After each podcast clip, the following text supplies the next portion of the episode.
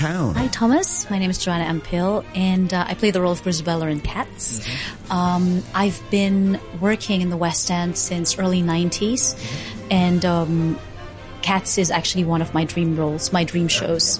And uh, the first time I watched it, what prompted me to watch it was the music of the Jellicle Ball.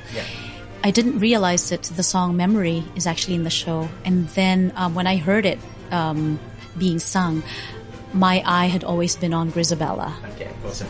Um, so maybe we can have a bit more. What what is Cats? What's the musical?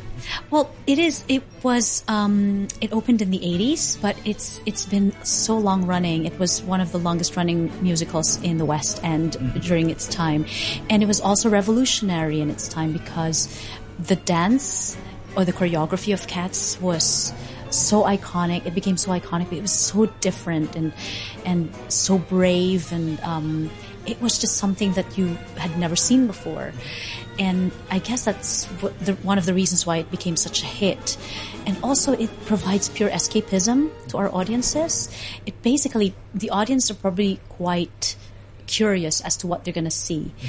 Basically, they're there to be entertained. They, they come in with an open mind, most of them.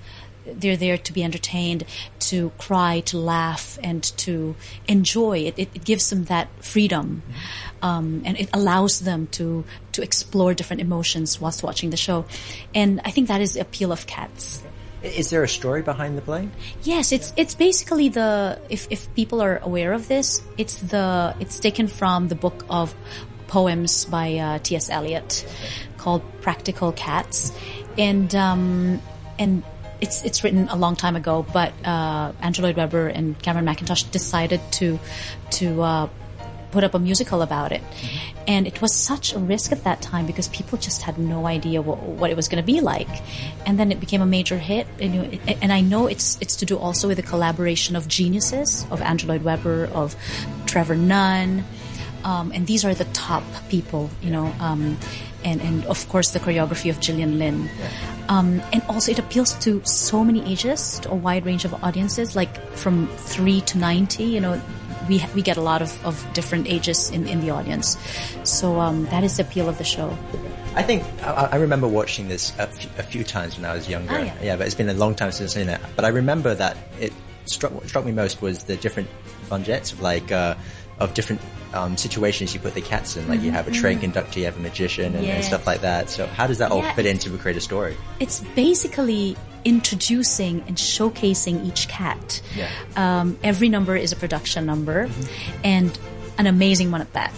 Basically, they're showing off because they want to be the cat who's going to be reborn that that time. Yes.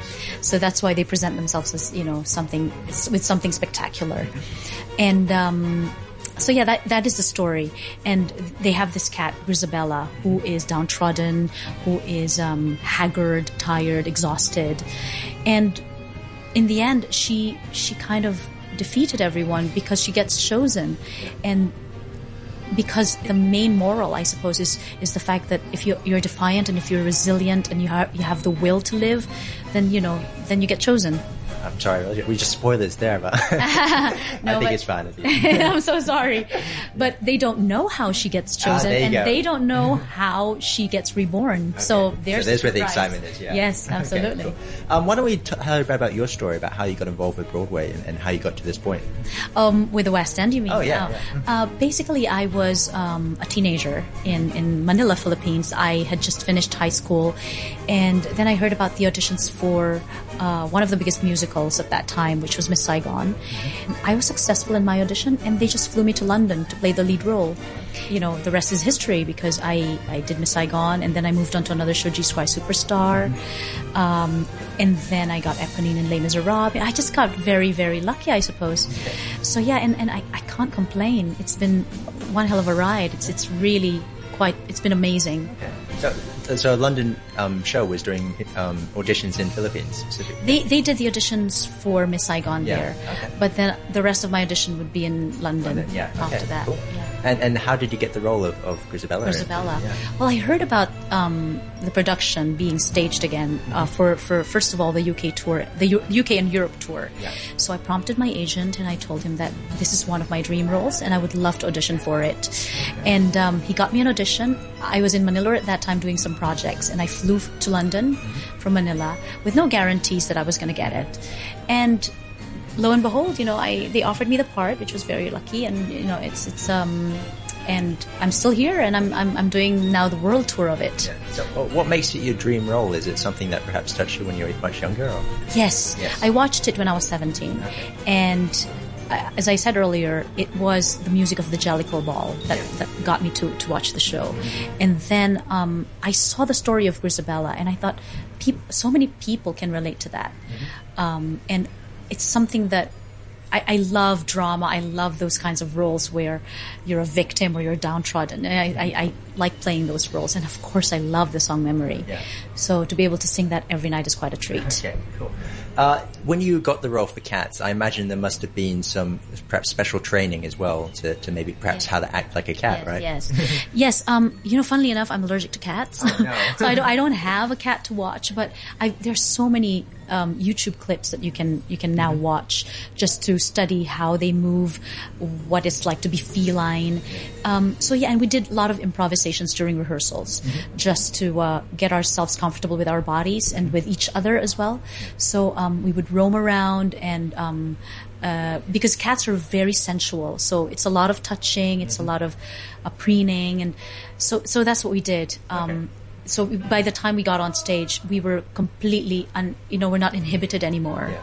So yeah. I can just imagine that the, the role of uh, choreographing, like how to be a cat trainer and how to teach people to act like cats, must be an interesting role, right?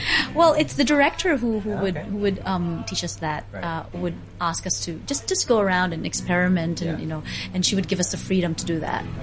Um, it's not like it's a set thing. Yeah. So you kind of discover that for yourself, and as as the show progresses, you kind of add a little bit more movement. Yeah. You kind of you know. Um, use your paw to wipe your nose or your ears Yeah. or whatever. You become more cat-like as your as the contract you know goes on, and so it becomes easier. And sometimes, as soon as you get on that costume, put on that costume, it's already there. It's automatic that you know you become feline-like. I think that's a good, uh, nice segue as well to talk about the, the costuming in cats as well. It's always been very impressive how they transform, Yes. you know, just regular humans into people that look like cats.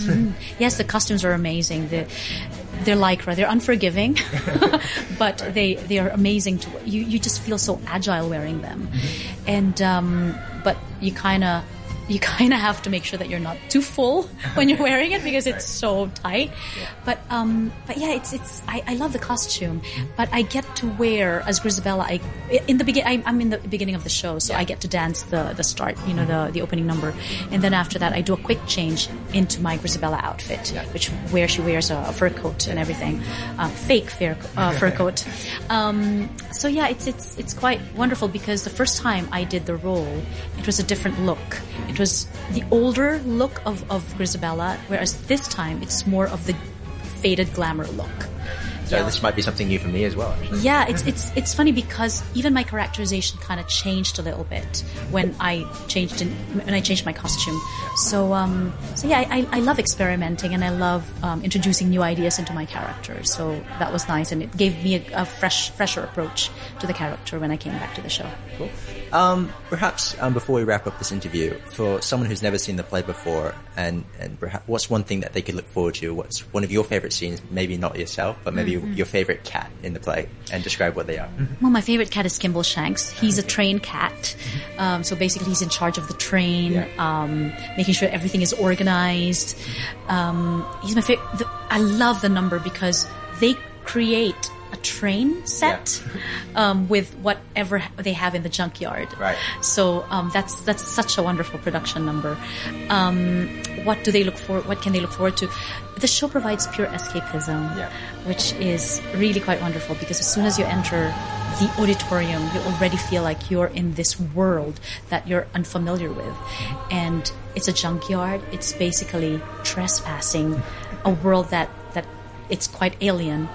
So when the cats come on, come on stage, it's like they don't know who, why these human beings are there. So we give that to the audience. You know, it's like, okay, if you're gonna stay there, you better behave. And do you know our story? You better listen to our story. It's kind of, it's kind of imposing. Right. But it's such an exciting, you know, it's such an exciting show and it's so special. And I think this is one of the reasons why it's still, it's still being, um, watched to this day. And uh, pe- pe- we have a lot of, of uh, fans who come to the show dressed up as cats. Oh, You know, really? Yeah, oh yeah. I've ever seen that. Yeah, yeah. They, we have a lot of them, uh, and they just love the show. They're obsessed with it, and, and they travel from one city to another just to watch it. Okay. So yeah. Well, I think there's a lot of things to look forward to. Of course, not just the train cats and the Shanks, but there's Oh, yeah. many others in the play as well. Oh yeah, a lot. We've got we've got um, Rumpleteazer and Mungo Yeah. Cherry who are they, they have a fantastic number. They're like almost like acros because they do cartwheels and stuff. And we've got a lot of, of different cats were so skilled, Yeah. and they, they they show off. So everything is quite a number, you know, quite a production number. Well, awesome. Well, thank you very much for joining me Thank today. you, Thomas. Um, the show dates are from the January 6th to February 11th. Tickets available at Hong Kong Ticketing. And once again, thank you for joining me and having this chat with me. Thank you so much for having me.